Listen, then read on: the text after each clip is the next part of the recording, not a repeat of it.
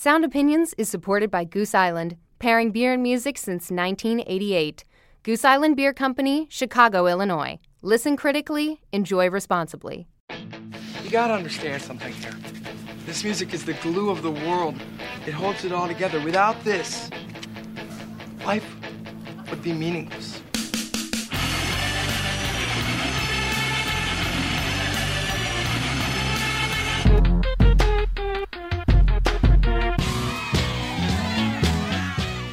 What are you getting so crazy about? It's just music.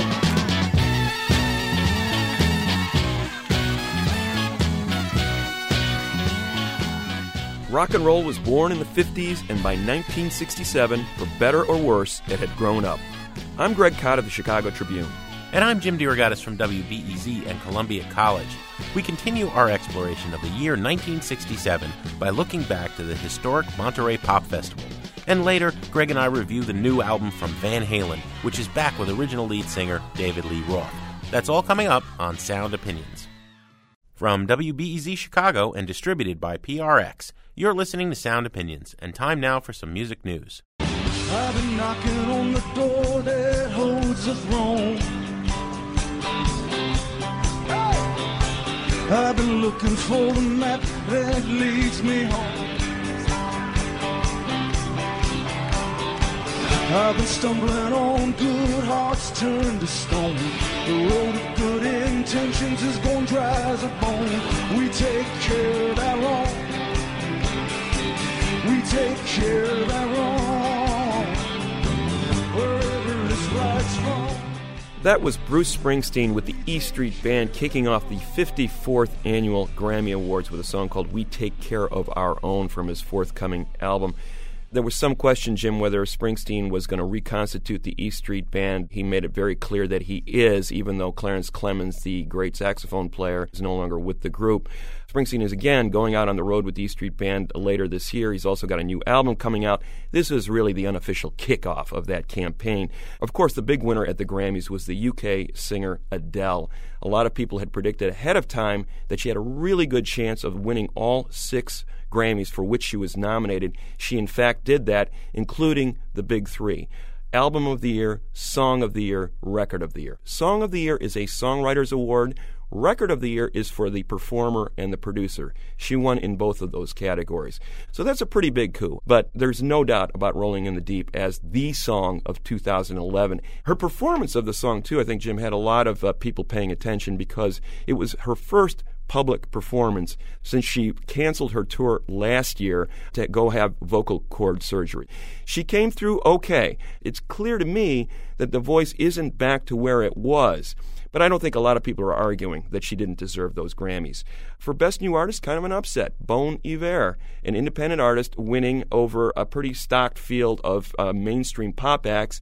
And then you uh, win the prize, Jim, if you guess that Alison Krauss, the bluegrass musician, is now the living artist with the most total Grammy awards. She's now up to 28.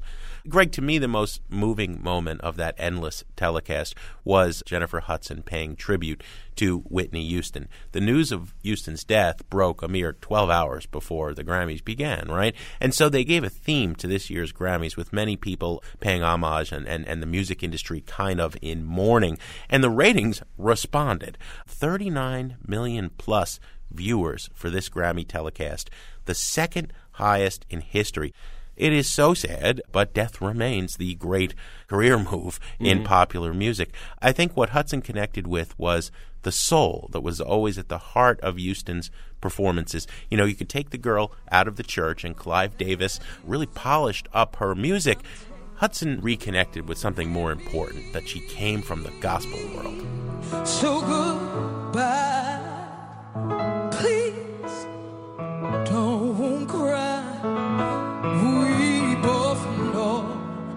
I'm not what you you need, and I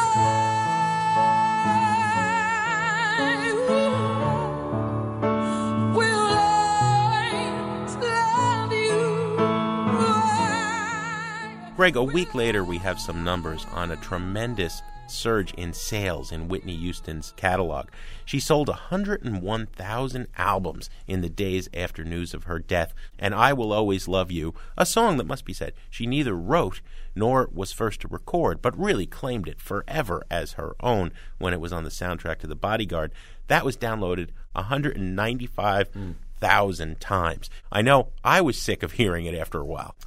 Well, Jim, I have to say that the biggest issue that a lot of people have with Whitney Houston's uh, music, the ones who are the non believers, let's say, have a lot of problem with that slick production that I think weighed down a lot of the stuff that she did. And there's no doubt that every female singer in her wake, uh, Christina Aguilera, Mariah Carey, Lady Gaga, all the American Idol winners, Whitney's influence runs deep. Now, some people may say that influence is everybody wants to oversing. Mm. Whitney Houston did not oversing. I mean, I think if you listen to her best performances, she was completely within her range. She had a sense of drama about the way she would deliver a song. I used the way she sang the national anthem in 1991 prior to the Super Bowl as a great example of that.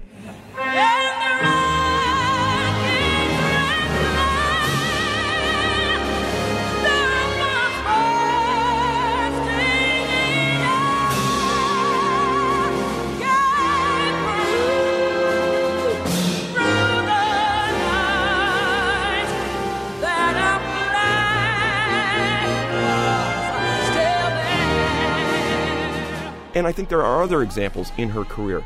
Focus on that soundtrack, The Preacher's Wife, that came out in 1996. She starred in that movie. There are a number of gospel songs on that soundtrack that point back to her roots in the gospel church that indicate what kind of a singer she was and what kind of a direction her career might have taken had she been able to be more in control over music over the last couple of decades. Here's a performance from that soundtrack. It's called I Love the Lord from the Preacher's Wife soundtrack by Whitney Houston on Sound Opinions. I love the, the Lord. He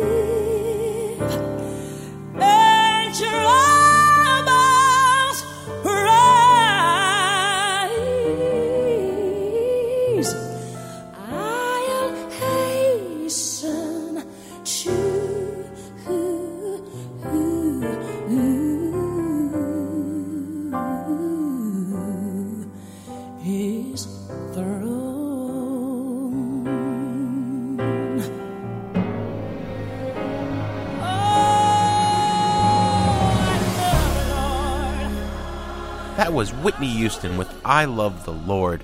The singer died February 11th at the age of 48. I'd like to uh, introduce a perfect example of uh, what the world's coming to. It's uh, Jefferson Airplanes in French.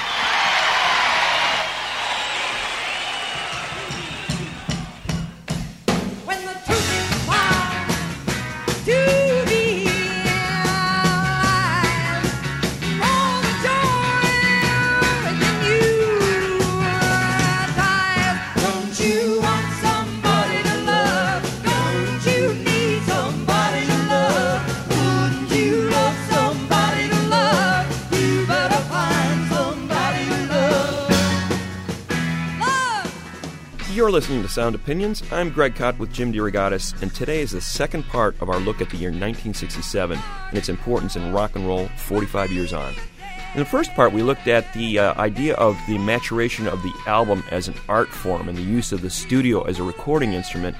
And today, Jim, we're going to take it outside of the studio and into the live environment. The Watershed Festival of 1967, the Monterey Pop Festival, is sort of symbolic of the rock and roll emergence as a new music business that year. I think the model for both the business and the music changed significantly in 67. Now, we don't want to put too much emphasis on the idea that all of a sudden everything changed in 67. Clearly, things were already in the works in 65 and 66. There was this transformation going on with bands like the Beatles and the Beach Boys and Bob Dylan creating major work. But 67, I think, is the year when it really became magnified because you had the emergence of all this new media, the Rolling Stones of the world, Crawdaddies of the world, covering this from a youth culture standpoint but also the more serious adult publications, Time Magazine, the New York Times, all paying attention to this new art form, and executives, people who want to make money, saying, hey, wait a minute, if this can get on the front page of the New York Times, this youth festival in California and Monterey Pop, this means there's a future here. This is not just a fly by night art form. This is going to last and people are going to make money off it. So, one of the things I think we saw with Monterey, Jim, we had this amazing lineup of performers Jefferson Airplane, The Who, The Byrds, Ravi Shankar, Mamas and the Papas. and we saw a lot of these bands getting signed to major deals immediately after. Right. Clive Davis at Columbia Records signing Big Brother and the Holding Company, uh, Janis Joplin's band, who were then managed by Albert Grossman, who was Dylan's manager at the time. He saw them for the first time at Monterey Pop. It was a it was a big awakening for a lot of these people. Capitol Records signing Quicksilver Messenger Service and Steve Miller soon after the festival was over. Warner Brothers signing the Grateful Dead. You know, the money guys came in and started throwing the dough around. Well, the mainstream media is calling it the summer of love, and we've all got to get a piece of it, Right. say the great American corporations. You know, there is a social political context, Greg. Tim Leary is telling people, the Harvard professor, tune in. Turn on, drop out. People are beginning to change their style, their sexual habits, their their politics. Everything is blossoming. The cliche would have it, but there's a lot of truth there. I think Monterey, much more than Woodstock 2 years later, stands as the pinnacle of the celebration of this as an art form. The festival, organized by promoter Lou Adler and John Phillips of the Mamas and the Papas, among others, took place June 16 to 18, 1967. You see different numbers for how many people turned out, but tickets were 3 to 6 dollars, and that roster you went down was just extraordinary what you got for that money. We're going to zero in on a few of the performers. Now, earlier you said rock's maturation, but I would say it's really the coming out party. It's debutante ball. Hmm. In particular, this is true for two artists who overnight became superstars. Jimi Hendrix already had made serious inroads into the British market, but he had to go there. The Seattle boy had to travel across the ocean, and he's playing with two Englishmen in his band. The experience, America was slow to recognize the brilliance of Hendrix. In 67, at Monterey, it catches on. The Jimi Hendrix Experience.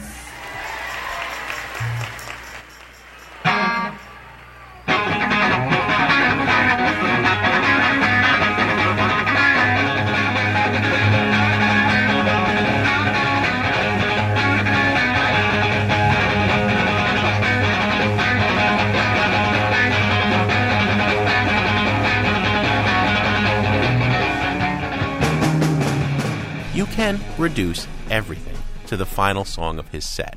Most ironically, Hendrix ends with a cover of Wild Thing by the Troggs. These guys can't even play, and Wild Thing's a silly song written by an American. He takes it somewhere completely different. One thing I think I love, but I wanna know for sure. Come in, suck it to me one more time again. Oh shucks, I love you.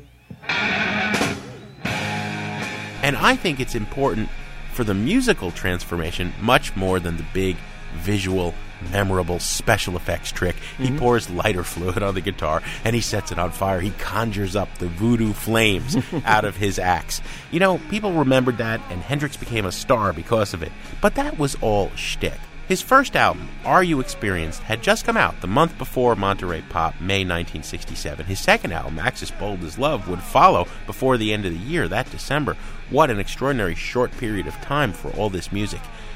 What endures for me is not Hendrix's pyrotechnics and guitar heroics. It is the synthesis of deep strains of American music, the blues, soul, the sounds that would come to be called funk, but aren't even really called that yet, with rock and roll, and then this interstellar overdrive, to borrow a, a Pink Floyd phrase, that takes it to Mars. Hey,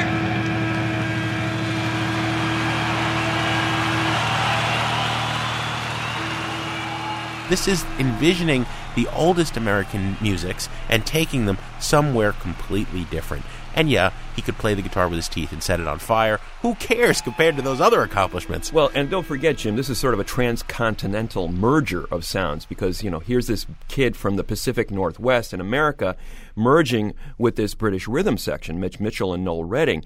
And I think another element in that sound, besides all those elements you mentioned, was the free jazz thing that Mitchell and Redding brought to it. So here were these Brits channeling some of the free jazz that they were hearing from John Coltrane and Sun Ra Yeah. and bringing that to Hendrix's thing. So it was, it was truly boundary smashing on all levels.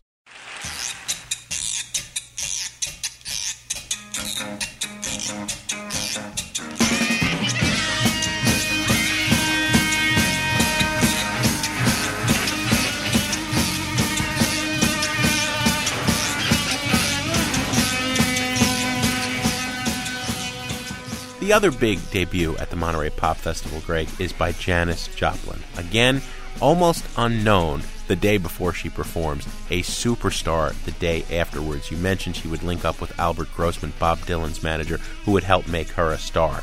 First album isn't even out yet, comes out two months after Monterey Pop, Big Brother and the Holding Company.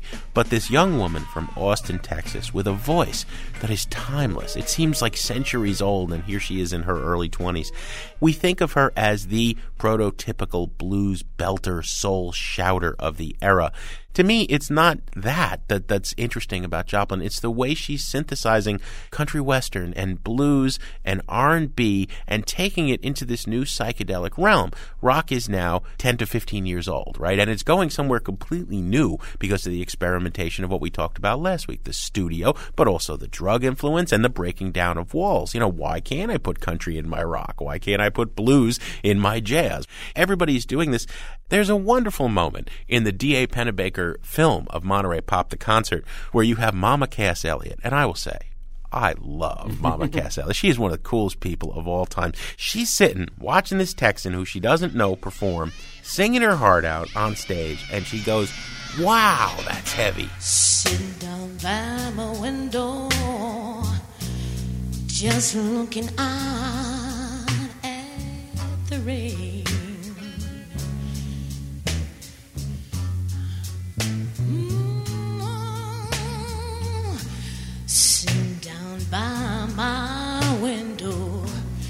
Just looking at the rain.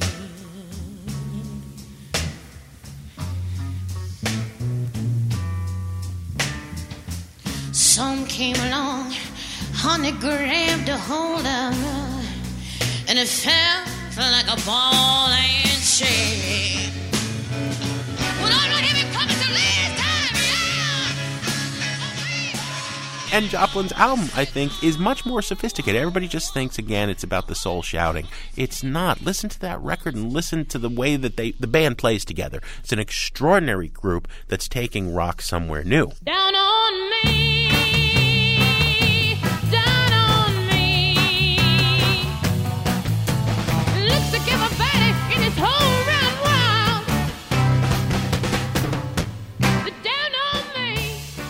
continue talking about the year 1967 and the live music industry coming of age in a minute on Sound Opinions from WBEZ Chicago and PRX.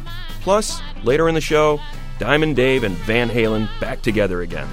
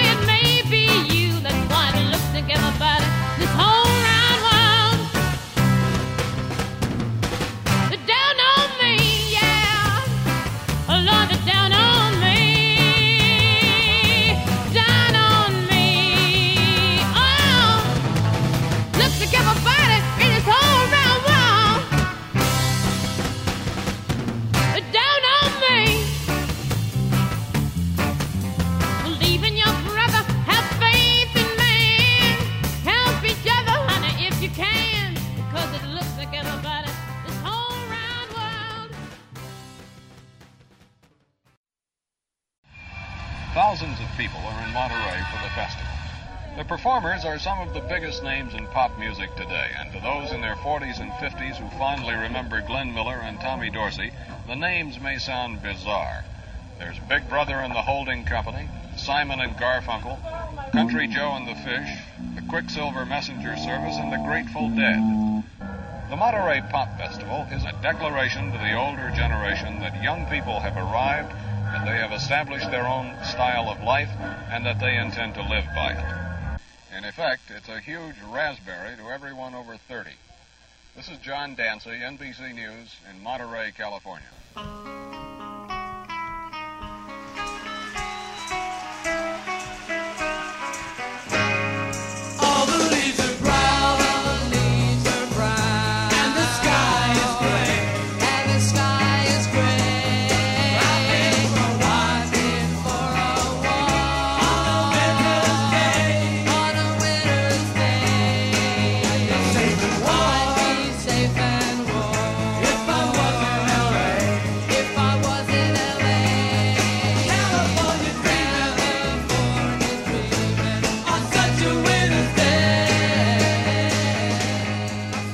Welcome back to Sound Opinions. I'm Greg Kot with Jim DeRogatis, and we're continuing our conversation about the year 1967 and its effect on rock and roll, specifically the live music business that it created that year. You just heard a little bit of the Mamas and Papas performance at the Monterey International Pop Festival in June of 67. And Jim, you know, you have to understand that rock and roll really didn't have a signature event on par with things that were happening in other genres. Think about Montreux in the jazz world or Newport in the folk world. This was really the festival that put rock and roll on the map on that sort of scale as an art form. And you can draw a straight line from there to Coachella or Lollapalooza or Bonnaroo today. Let's bring Harvey Kubernik into the conversation because Harvey's done a lot of research on that event. He's co author of A Perfect Haze, the illustrated history of the Monterey International Pop Festival. Harvey, welcome to the show. Happy to be here. Thanks for inviting me. Now, let me talk a little bit about something that I came across a few years ago. When John Phillips was still alive, I interviewed him. And he talked to me as the key moment when Monterey Pop actually went from being sort of a, a hazy possibility to an actual concrete idea was a casual conversation in late 66 involving Phillips and Lou Adler, the eventual producer of the concert. Paul McCartney was there. And he said the conversation revolved around the idea that, you know, is, is rock really an art form? Has it made that transition from being sort of teen music into this more sophisticated format that deserved a festival that would celebrate it as an art form? What's your take about that whole spin on the generation of this event? I couldn't agree more. It's really the, the tipping point through interviews I conducted with Lou Adler and people present that night. Nobody ever thought rock and roll or pop music was going to be a vocation or it would go on for years. When are we going to get a real job? And and, and it was McCartney, along with uh, Lou Adler and, and Michelle Phillips and John Phillips and people that evening, that really thought that pop music, rock and roll music, should be really viewed and, and, and chronicled as sort of a serious popular art form. Let's also really seriously try to take this music and put it on a national platform. And I think that's exactly what John Phillips discussed with you. On behalf of everyone who's worked so very hard to make this pop festival a reality, I'd like to thank everyone involved. And as you know, our, our theme is music, love, and flowers. And uh, the music will be here in a moment. We have the flowers when you came in the door. We hope that everyone here will supply the love so we have a good, really good festival for everyone involved. To open up the uh, first Monterey International Pop Festival, we'd like to give you the association So, a three day event, 32 bands, I believe. How do you winnow it down? it was a time when there weren't tons of tours going on, so people were available. Um, the wish list included. Well, the Beach Boys were set to perform, but due uh, partially due to the Carl Wilson draft status, um, they chose not to. And also, Brian Wilson was a bit shaky at the time. Donovan was going to perform. He was on the board of directors or board of governors. He had a visa problem.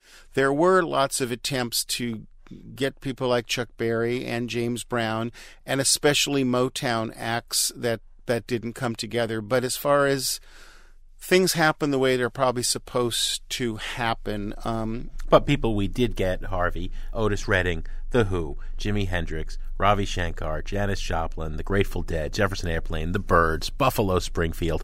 Okay, I'm going to ask you to put your rock critic hat on, take the journalist one off for a minute. Sure. What was a better festival musically? Forget about the historical ramifications. Woodstock or Monterey Pop two summers earlier? I've always said it was Monterey Pop. Not the fact that six of the same bands played at Monterey and then played at Woodstock, but, you know, I like the debut aspect, at least nationally, of some of the groups.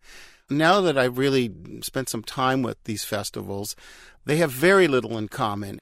One was nonprofit, one was done for profit. If you take that as the starting point, then you really see there isn't a whole lot of overlap or even a compare or contrast, you know, element to them. People didn't get paid to perform at Monterey. The artists did not get paid.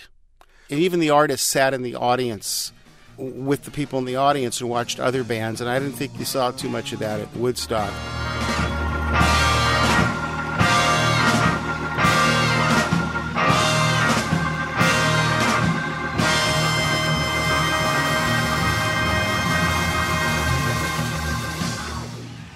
I also don't think we should underestimate what this festival represented in terms of the macro picture of the music industry. We saw the music industry growing up, for better or worse, at Monterey. You suddenly saw the suits coming in to monitor these acts. The label people, promoters, management, who said, hey, wait a minute, there's some money here, guys. Let me tell you something. People at Monterey were a little bit suspicious of these people. When you start seeing some long hairs and suits and tie people and Nehru people and the industry's hip people starting to scout talent. Jerry Wexler and I talked extensively about that. He went up there to try to hook some fish, as he said, and he almost, you know, Clive Davis told me that was a new sort of bar mitzvah for him in a weird way.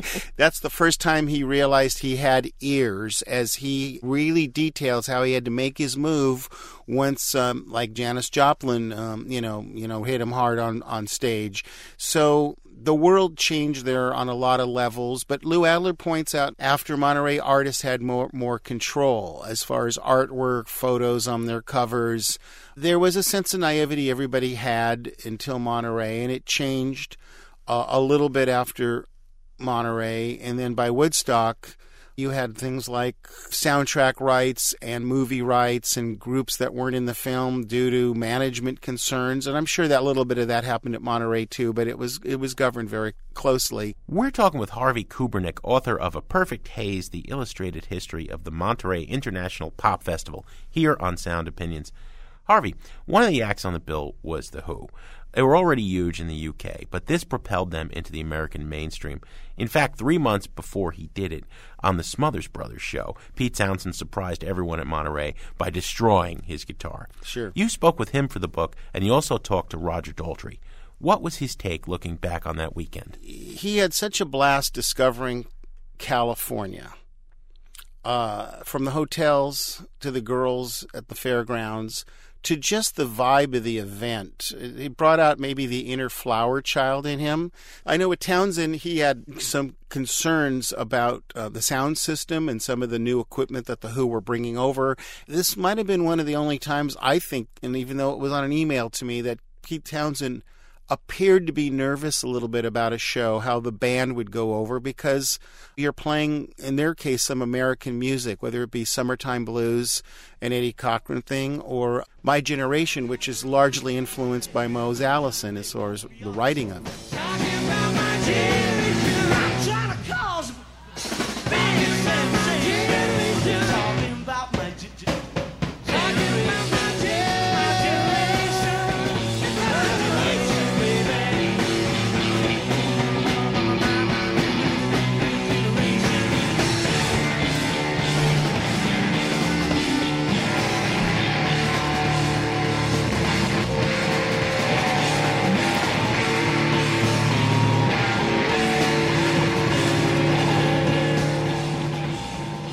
It's also the birthplace of, uh, I think, the big rock show. You know, obviously you had festivals prior to this, but none so focused on rock and roll as Monterey. ever since you've had hundreds, thousands of them, and, it, and the legacy continues today. I think Lollapalooza or Coachella are all children of Monterey pop, whether they know it or not. It's a very good point, and I've had people like Paul Tollett, the actual promoter of Coachella, email me and say uh, what an impact Monterey had on him, not because he did his first shows promoting at Lou Adler's Roxy Club in West Hollywood, but when he saw the Monterey Pop film, um, he realized the vitality of the multi stacked, multi night, day and evening lineup, which was a direct antecedent to Coachella. And let's face it, uh, one of the investors of Woodstock, in one of the pitch meetings just before he cut the check, saw the movie Monterey Pop, and that you know, made him want to get involved in the Woodstock Festival. There's some heads being really opened by all this collective effort, I'd like to feel. Harvey Kubernik is the author of A Perfect Haze, the illustrated history of the Monterey International Pop Festival, as well as Canyon of Dreams, the magic and the music of Laurel Canyon. Harvey, thanks for joining us. Loved being here. This is Sound Opinions, and we're talking about 1967 and the impact of the Monterey Pop Festival 45 years later. Greg, as rock critics, usually we don't like to take anything at face value, especially about a certain year or time or place being a pinnacle of rock and roll. But I've spent a lot of time looking at 1967. I wrote a book about the development of psychedelic rock, and I can't emphasize enough the way the windows were just thrown wide open and how liberating it was for rock and roll to bring in all these different influences and embraced the music of the world, really. The Byrds were some of the first to bring Indian sounds into rock and roll before the Beatles. George Harrison was inspired by what the Byrds had done. The Byrds are my favorite band on the Monterey Pop bill.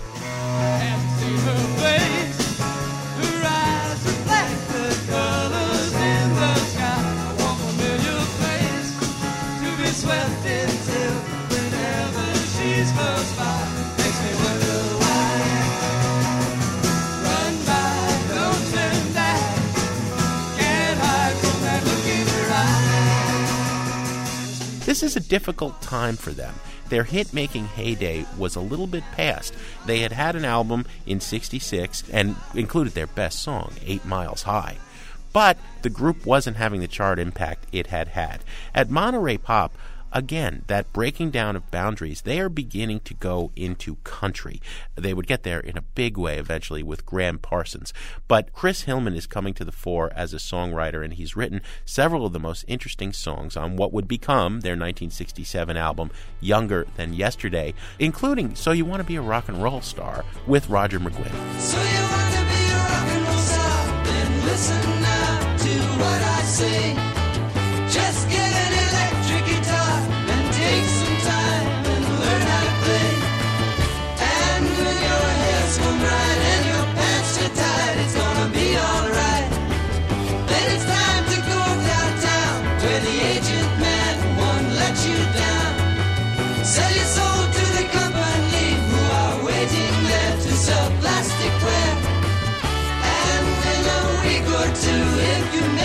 Make the girls will tear you apart. They are sneering at the Monkees and the idea that you can just manufacture a rock band. But what's interesting about this song, even more than the idea and the fact that it's so catchy and wonderful, we know the Tom Petty cover, right? They bring in Hugh Masekela, a South African trumpet player, to play this trumpet solo in the middle of this song. That's the kind of innovation and thinking that we're seeing, you know, in Joplin, in Hendrix, in the Byrds, that so epitomizes to me the psychedelic heyday of 67, and there would be others that would come. I think you're absolutely right, and I, I think it's especially true of Southern soul and funk, which had its big emergence in '67 to a whole new audience that it had never reached before. The crucible moment for Otis Redding occurred at the Monterey Pop Festival in 1967. I Yeah. mean, he was the middle night performer. He had the headlining slot on Saturday, which was somewhat unusual. The people who knew knew that this guy was going to blow people away. But there were a lot of people in that audience who had never even heard of Otis Redding because he essentially had been confined to performing in the Southern Chitlin circuit up until then, which meant basically he was playing to fellow African Americans in the South and really wasn't getting widespread airplay. At Monterey, he crossed over in a big way. It's been a real groovy day and a great evening, and here Let's bring on with a big hand Mr. Otis Redding.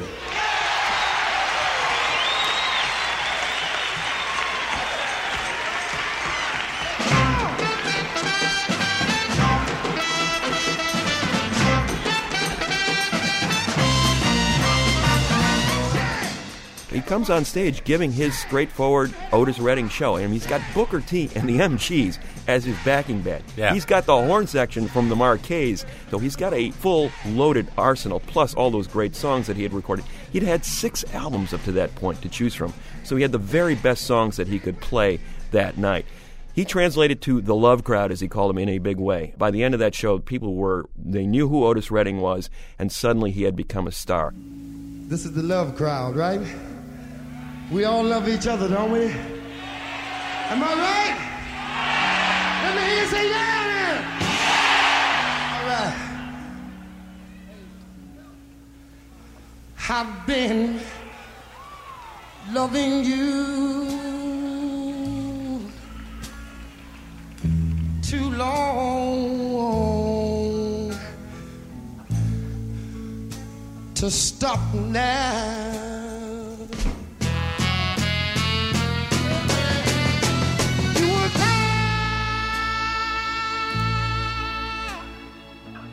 And what he had done also was expose that audience and, and, rock musicians to what was going on in the South. I mean, those great rhythms that were coming out of Memphis at the Stax Studios there, and also in Muscle Shoals in Alabama.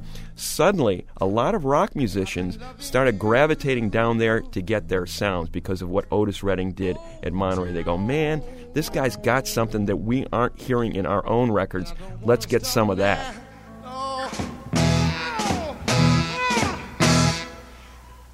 One more time now, just like that?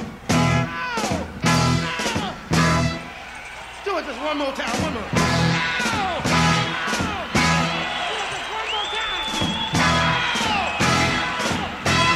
With you, man, Now, what was interesting about Otis, he took something out of Monterey as well.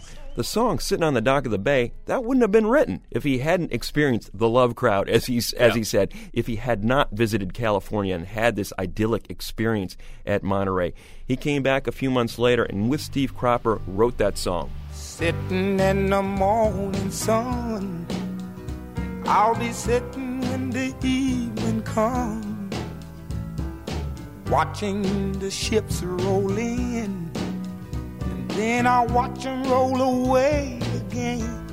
Yeah, I'm sitting on the dock of the bay, watching the tide roll away. Ooh, I'm just sitting on the dock of the bay, wasting time. It was released, uh, tragically enough, after he died. He went down in a plane crash later that year, became a superstar when Sitting on the Dock of the Bay was released. His tribute, really, to that whole California scene that he had experienced. Well, that's the tragic downside of Monterey. You know, Otis, Mhm. superstar after his death, Janis, superstar after her death, Jimi Hendrix, not long to continue after Monterey. Yes, indeed. And it's interesting how many of these people actually played that festival and only had a few more years to really experience the fruits of it. But Otis did establish that Southern sound at Monterey. Unfortunately, he didn't live long enough to sort of bring it to that wider audience.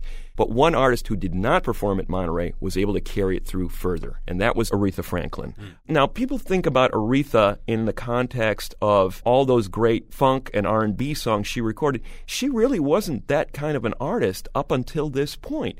People forget maybe that in the 50s she was singing pure gospel. Then she got signed to Columbia Records. John Hammond signed her, but he wanted her to do, do Broadway show tunes and ballads. She was perceived as somewhat of a jazz singer, so she really hadn't crossed over to pop. Jerry Wexler finally signed her to Atlantic Records, the great producer who had worked with people going back to like Ray Charles, and said, "Aretha, you should be doing R&B, do our thing."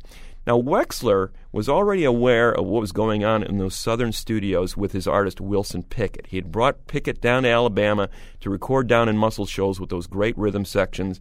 He wanted to do the same for Aretha. Now, understand, she's this northern girl, grew, you know, grew up in Detroit, was based in New York City. So here was this amazing moment where you have this African American artist from the north going down south, and she was recording with largely a white rhythm section down in Alabama. And these guys were largely white guys who had this feel for R&B and soul. When she went down there, one of the first things she recorded, "I never loved a man the way I love you." All of a sudden, wow, things hmm. changed for Aretha.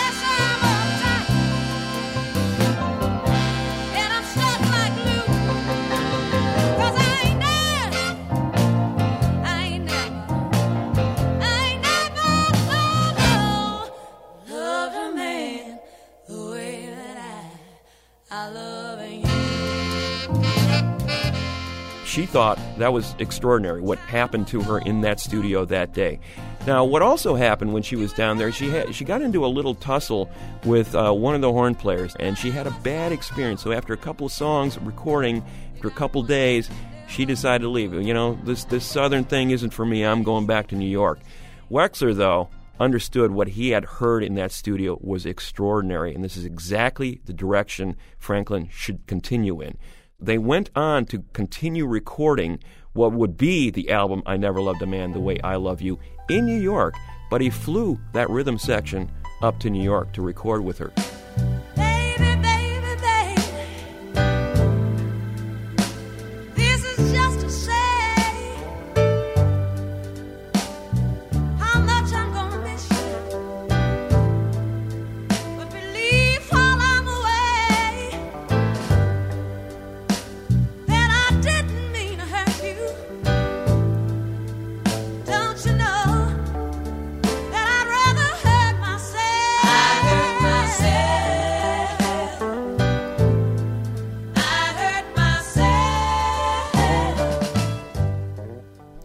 There was one other song, though, that even topped that one, and this ties in with Otis Redding. Otis Redding performed Respect at the Monterey Pop Festival. People forget that he wrote that song. What you want, honey, you got it. What you need, baby, you got it. All I'm asking for me respect when I get home.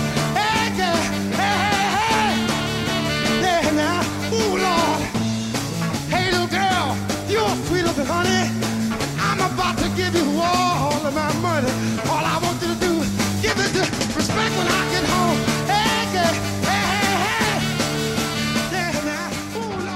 Aretha one upped Otis in one way. I mean, Otis's version is extraordinary. But she took it somewhere else by the virtue of the fact that she was an African American female singing the song. Whereas Otis was singing about sort of a domestic situation, you know, between a man and a woman, Aretha universalized the song. She turned it into an anthem, not only for African Americans in the midst of the civil rights movement, but for women and the rise of feminism, that to this day I think really symbolizes what happened in that year. What you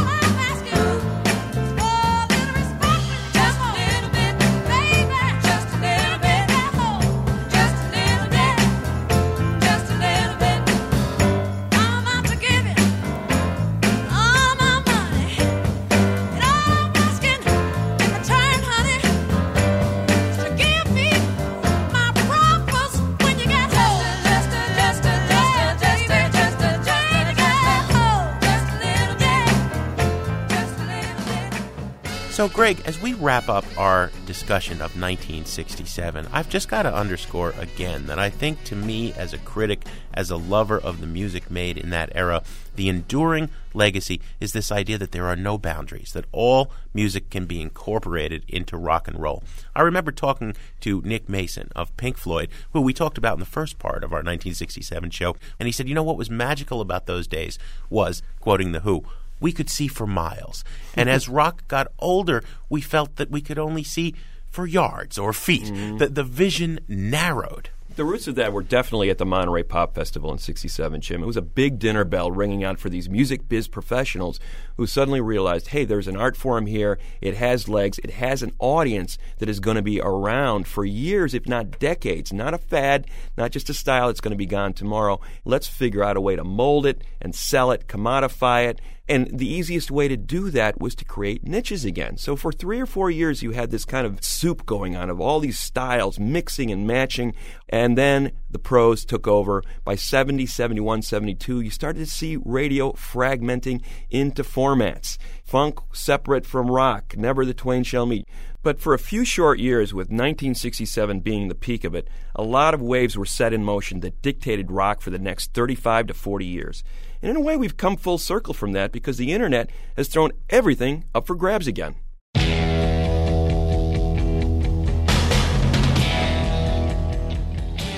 So, what are your thoughts on this watershed year, 1967?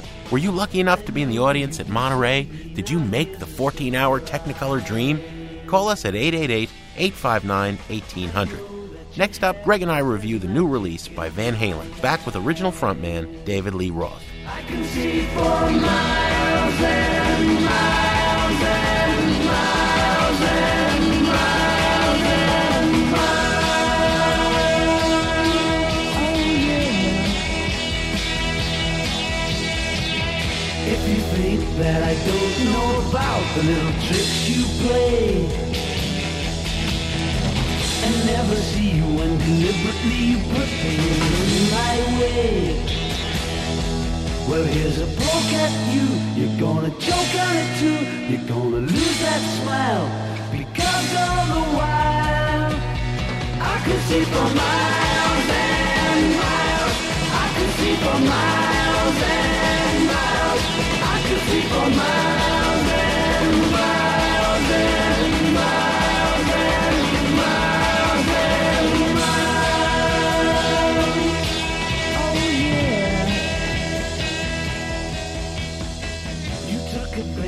my trust in you when I was so far away.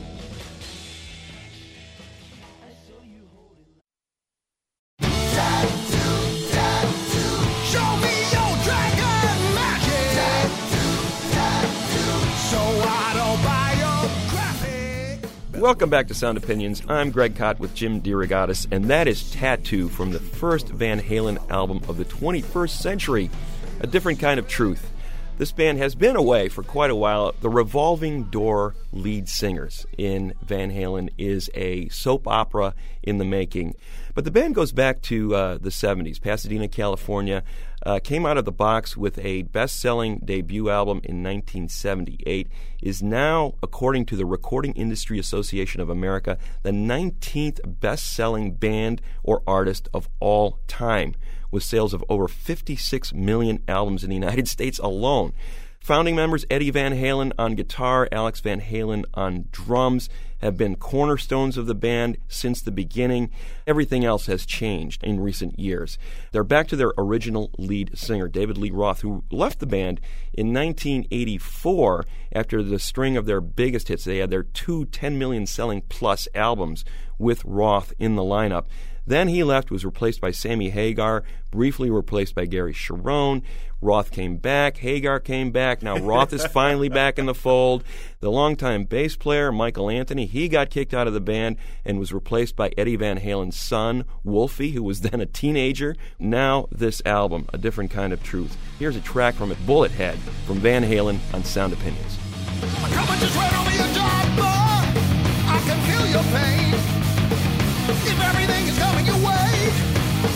the wrong lane. Bullet head, the moon until you're crazy bu- Bullet head, got a different kind of truth. Bullet head, yes you are a danger. Just, like you. How many roads must a man walk down before he admits he's lost? Do you really, really drive this way just to piss me off? Nowhere, trouble busting through. Yeah, I'm rolling slowly, but I'm ahead of you. Bullet head, I'm moving to your crazy dead. Bullet head, got a different kind of truth. Bullet head, yes, you are danger. I drive just like you. Well, I'm a love on the horn, baby. When I'm a bullet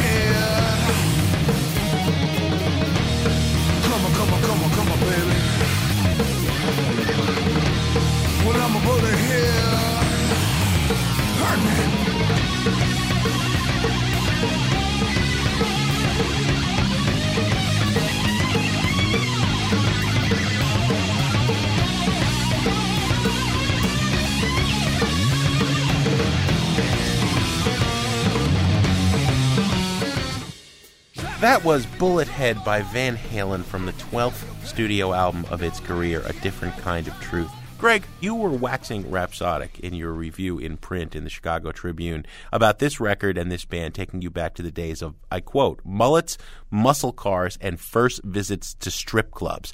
I'm sorry, but I never experienced any of that. To me, Van Halen was spandex, sophomoric double entendres, and hammer-ons. You know, Eddie Van Halen running up and down the fretboard. I never really appreciated this band. The only thing I did like was David Lee Roth. You know, he had this ineffable enthusiasm. The older frat buddy who threw the best party. Now he has become the embarrassing uncle who dyes his hair, embarrasses everyone at the wedding, and you just hope that he doesn't break a hip, as Eddie Van Halen did when he does those splits on the dance floor, because he's still a couple of years, but just a few away from Medicare coverage. This album, the best you can say is that Roth is not lusting after teenagers. He's lusting after soccer moms. The lyrics are incredibly insane. He's coined a new word for the English language. You are not a bombshell that he, he desires, but a momshell. I can't listen to the lyrics. I can't listen to Van Halen's pointless endless guitar soloing. His brother has always been a leaden drummer, and Wolfgang is no Michael Anthony. You know, he doesn't have the Jack Daniels bottle. I, I, I hate this record. I never much liked the band. This is a trash it record. Well, if you never liked the band, you're not going to like this record. I have a, an affection, I admit, for the early Van Halen. I think David Lee Roth is the only singer that Van Halen should ever have. I think those years with Hagar were pretty terrible. I've forgotten about the Gary Cherone record, as has every other Van Halen fan. You're taking it much too seriously. This band is always about the party. They're never going to be about anything else. I think it would have been a stupid move on their part if they wanted to grow up and make a serious rock record. But but but these are 58 year old guys now Abs- partying. absolutely, and so is their audience. What they're getting from Van Halen on this record is an exact representation of where the band left off in about 1984. well, six of the songs are demos from the 70s. Exactly. And from that standpoint, I find the songs listenable for two reasons. One, I love what you were alluding to earlier. David Lee Roth doesn't take anything seriously, including himself. And Eddie Van Halen. We've had this argument many times, but I think Eddie Van Halen is a true guitar innovator. And I think he had something to prove on this record. I think he read Sammy Hagar's autobiography that came out, his memoir or whatever you want to call it, a couple of years ago. He was basically saying Eddie Van Halen's washed up. Van Halen came back to this record with something to prove, and I think his guitar playing is back to the level of where he was around 84, 83 when the band was really, really good. So it's big, dumb, fun arena rock, and if that's what you're in the market for, Van Halen does it about as well as anybody. And this is a burn it record for me. Yeah, I was wondering why you came in here with the mullet this morning. What do we have on the show next week? Next week, Jim, we have an in studio visit from the hip hop artist Dessa.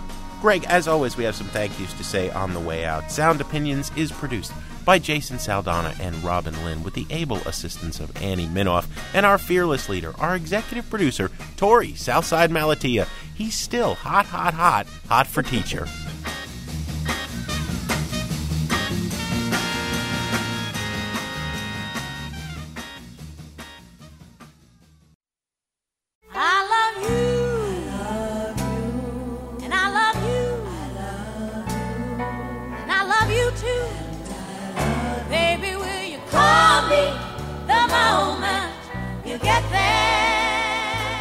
Sound Opinions, everyone's a critic.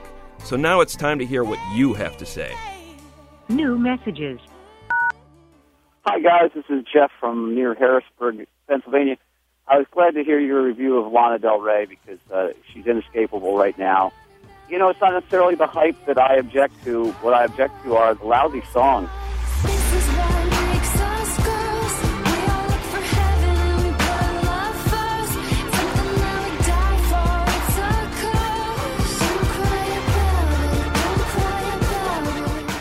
I, I guess I'm rooting for her. But you know, this is your big debut, and what do we get? We get "I'll Love You Till the End of Time." Oh, the worst is uh, "Heaven Is a Place on Earth." You know, if, if you're cribbing from Belinda Carlisle on your first big shot at stardom, I just gotta wonder how terrible that first album was that she rejected. Thanks for a great show every week, guys.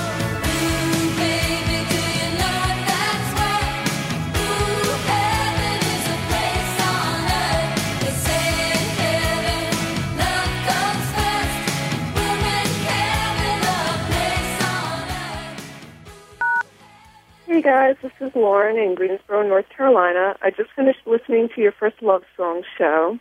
I love the songs you chose, but I couldn't help noticing a big gaping hole where Every Day by Buddy Holly should have been.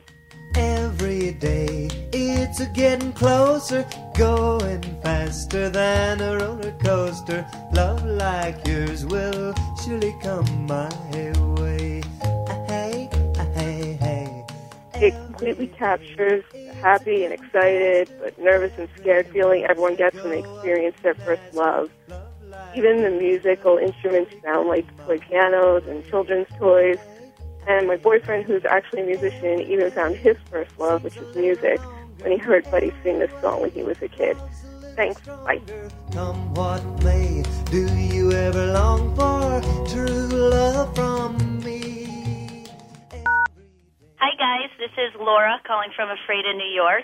I just finished listening to your um, First Love show, and it reminded me of 4-H camp in the 70s. I first year I went, I was eight, and I fell in love with an older boy.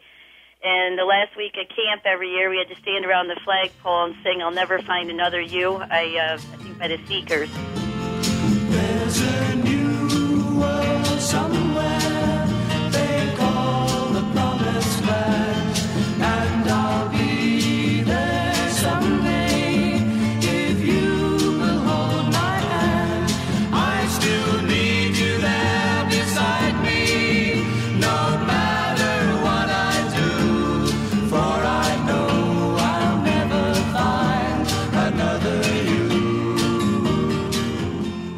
Best gift I ever got was one week I uh, came home from 4-H camp and I was all sad and I was unpacking my suitcase and he had found the 45 of "I'll Never Find Another You," and the best gift a nervous him could have given an infatuated me better than adult relationship gifts like gold and diamonds.